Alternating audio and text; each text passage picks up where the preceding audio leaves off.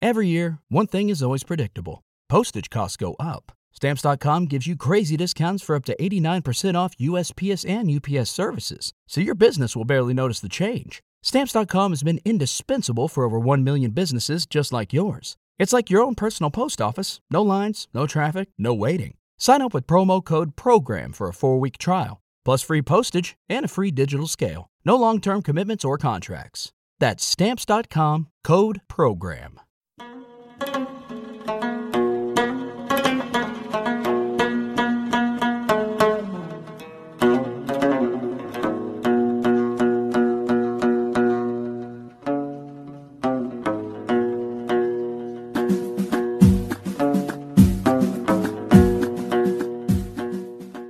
Musiche africane per noi su Radio Bullets, bentornati all'appuntamento letterario del venerdì. Valentina Barile per un libro sul comodino. Di cosa parliamo oggi?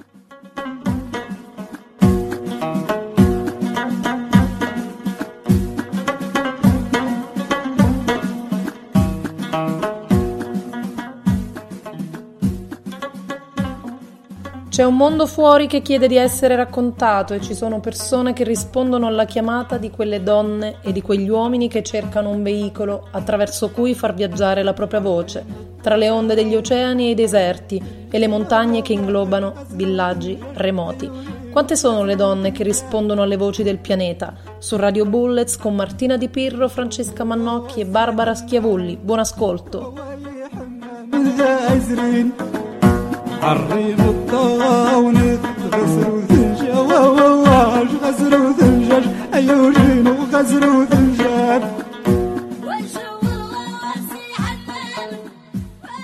Dal 19 novembre con sette uscite in edicola e libreria Donne sul fronte, il progetto di graphic novel che interessa e intreccia i differenti volti del giornalismo femminile italiano, ai paesi e agli attivisti che difendono il mondo dai predoni, un progetto di Round Robin editrice Il Fatto Quotidiano.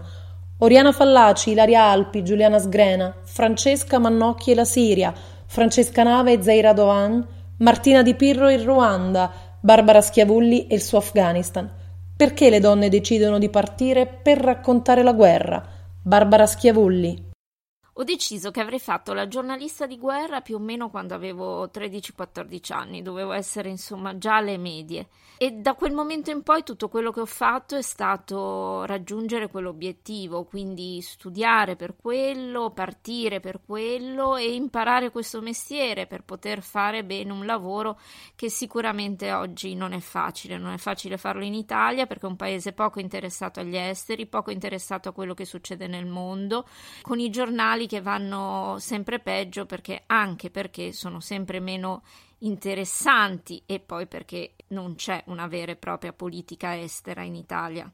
Da 25 anni ho girato i paesi, le zone di conflitto. Quello che io volevo era raccontare le persone, entrare nelle storie per raccontare i grandi eventi, partire dal piccolo, dal dolore, dalla forza, dalla resilienza delle persone, ma anche dalla sofferenza, dalla sconfitta, dalle delusioni, per poter raccontare quella che era invece la grande storia del mondo. Ci sono tanti modi per fare questo mestiere e per me era importante farlo stando sul posto conoscendo le persone, entrando nelle ca- case, perché per me questo mestiere è sempre stato un privilegio, il fatto che noi possiamo essere registratori, testimoni, in qualche modo fa sì che si cerchi di trovare giustizia, riconoscimento per tutte quelle persone che non hanno voce. Detto questo, l'Afghanistan, ma non solo, è uno dei paesi che più mi è entrato nel cuore. Ho trascorso gli ultimi 19 anni, ovvero dall'11 settembre, andando avanti e indietro e ho conosciuto un popolo che non è quello che spesso si vede nei telegiornali o, sente, o di cui si sente parlare. È un paese ospitale, è un paese gentile anche se ci sono 40 anni di guerra trascorsi. È un paese forte, orgoglioso, certo è un paese violento, la gente muore, è il paese più minato, le donne hanno vissuto vissuto in condizioni medievali, ma sono anche le prime che hanno, si sono rimboccati burca e le maniche per fare la differenza. Sì, perché le donne e questo l'ho visto in ogni paese in cui sono stata, a partire da quelli più industrializzati a quelli con più problemi, le donne possono essere fragili, ma non sono mai deboli e dentro di loro c'è la speranza che qualcosa in questi posti cambi. E l'Afghanistan è, è la mia seconda casa, è il posto dove tranquillamente esco non appena apro la porta di casa qui a Roma. Questo mestiere, d'altra parte, è questo: riuscire a infilarsi nei mondi e attraversarli e raccontarli e far capire alle persone che sono qui che il mondo non è così grande come sembra, anche se a volte con le tecnologie tutto sembra ristretto, ma in realtà eh, pa- quando si parla di guerra, quando si parla di gente che fugge, quando si parla di devastazione, sembra tutto molto lontano. E invece io vorrei che la differenza venisse fosse fatta grazie alle storie che raccontiamo, grazie alle persone che credono di non essere importanti o di non contare niente, invece sono tutto, sono il futuro. Parliamo di paesi sempre più giovani dove loro vivono. Ci sono persone in Afghanistan che non hanno mai vissuto un giorno di pace perché basta andare a scuola per saltare su una mina, basta andare al mercato per assistere a un'esplosione. Qualcuno conosce qualcuno o ha qualcuno in famiglia che è stato ucciso o che è stato ferito e questo secondo me rende il nostro lavoro importante perché fa sapere a tutti gli altri, quelli che qui danno le cose per scontato, che non lo sono mai. Francesca Mannocchi per noi su Radio Bullets. Cosa mi spinge oltre? È una domanda che mi faccio spesso, diciamo, direi ogni volta che preparo la valigia e ogni volta eh, che la dispo, perché oltre alla portata delle storie che mi riporto a casa c'è anche la portata della paura di un fallimento e mi spiego, il fallimento è, è quello, è il senso di frustrazione che provo ogni volta che, che che cerco di raccontare una storia e che mi rendo conto che il pubblico, intendo i lettori, i telespettatori, sono ormai saturi, ovvero stanchi, ovvero anestetizzati dal racconto. Allora mi chiedo cosa sbagliamo, non tanto come, come vincere una tristezza naturale rispetto a questa constatazione, quanto eh, cosa fare, come fare, come avvicinare le esperienze così distanti del lettore e del telespettatore europei, occidentali, impauriti in generale rispetto alle vite che cerchiamo di raccontare. E questo credo che sia il bordo, l'orlo dove noi cronisti dobbiamo andare a sbattere, cioè il punto in cui la lingua non dice, sembra non dire sufficientemente bene, non descrivere sufficientemente bene le vite che, che abbiamo il privilegio, la fortuna di, di incontrare e, e di cui abbiamo la fortuna di essere testimoni. Dall'Afghanistan al Libano e poi alla Siria, dal Ruanda ai microcosmi che lottano per cambiare la propria storia e la grande storia, sette fumetti che raccontano i paesi e le donne e gli uomini che provano a manifestare il proprio dissenso, artisti, giornalisti, politici, attraverso le tavole disegnate da Michela Di Cecio, Mattia Ammirati, Irene Carbone, Diala Breasley, Creative Nomad Studio, Francesca Ferrara e Emilio Lecce, il racconto di Martina Di Pirro. Sono stata in Ruanda nel dicembre 2018 e sono entrata nel paese e l'ho visitato pensando erroneamente di trovarmi in un paese ancora lacerato da quella tragedia del 1994, quando si era verificato un genocidio che in solo 100 giorni ha ucciso oltre un milione di persone, la maggioranza e quindi oltre 800.000 appartenenti alla popolazione dei Tutsi. Eh, quando un paese vive una tragedia così grande, spesso si ritrova a dover raccogliere i cocci di queste tragedie per anni, anche per secoli. E non è il caso del Ruanda. Il Ruanda si è ripreso immediatamente.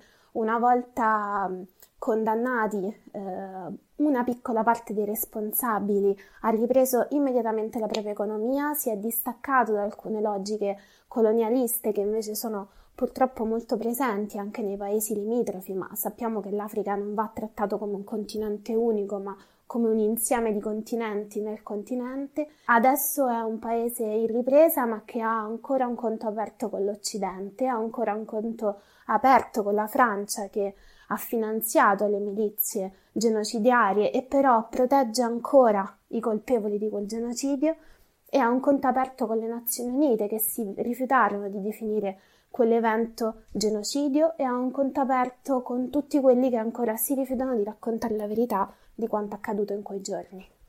Come si racconta la guerra? I romanzi a fumetti per parlare un linguaggio semplice che vada dritto al cuore, un linguaggio fatto di colori, di poche parole, di occhi, di vite che attraversano le costellazioni per sempre. Martina Di Pirro. L'idea di questo progetto è nata perché la vicenda del genocidio avvenuto in Ruanda nel 1994 sembra quasi una vicenda chiusa, definitiva, no?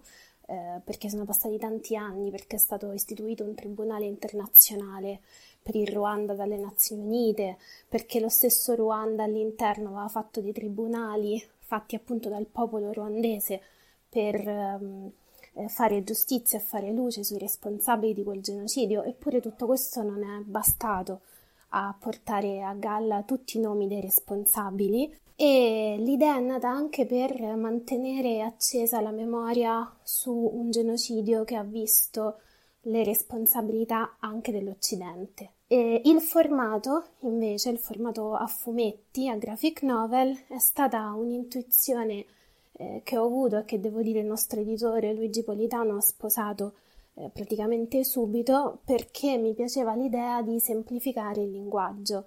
L'idea di questo progetto era che finisse nelle scuole, certo adesso con la didattica a distanza è più difficile, però speriamo che questa idea possa essere portata avanti in un secondo momento. A quel punto mi è stata presentata Francesca che rispetto a tante altre candidate per disegnare questo fumetto era quella che dopo la prima chiamata che ci siamo fatte ha subito provato empatia sia verso la tematica sia verso il progetto e soprattutto c'è stata molta empatia tra di noi.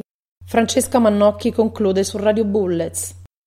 Le vite dei rifugiati siriani che ho incontrato in questi anni sono state vite che mi porto nel, nel cuore come un bagaglio di emotività, ma come un grande insegnamento. Eh, devo dire che le storie che con eh, maggiore solidità mi, mi, porto dentro sono quelle che ho incontrato nelle tendopoli informali che appunto non si possono descrivere campi profughi perché il Libano non ha mai autorizzato la costruzione di veri e propri campi profughi sul suo territorio con l'idea di disincentivare diciamo, l'arrivo di altri eh, rifugiati siriani. E nello specifico ricordo di aver incontrato un, uh, un, medico un veterinario che ora purtroppo non c'è più, è morto in questi anni, ci siamo incontrati nel 2015 e lui mi raccontò che prima di lasciare casa sua, prima di scappare via da casa sua, l'unica sotto i bombardamenti, l'unica cosa che ebbe il tempo e la lucidità di prendere, che per lui significava non tanto un ricordo del passato, quanto la possibilità di trasferire il passato nel futuro, fosse l'attestato di laurea. Staccò dal muro questo attestato di laurea e lo portò con sé in Libano per ricordarsi chi era, ma anche perché quel pezzo di carta sanciva cosa lui avrebbe potuto essere in una comunità ospitante.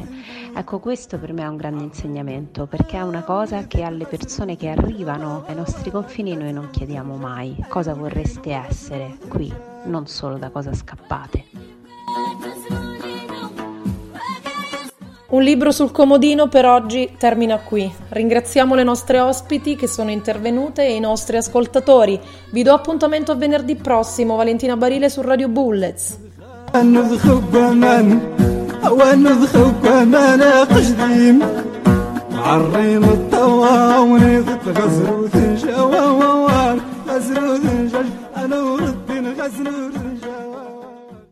With lucky landslots, you can get lucky just about anywhere. Dearly beloved, we are gathered here today to. Has anyone seen the bride and groom?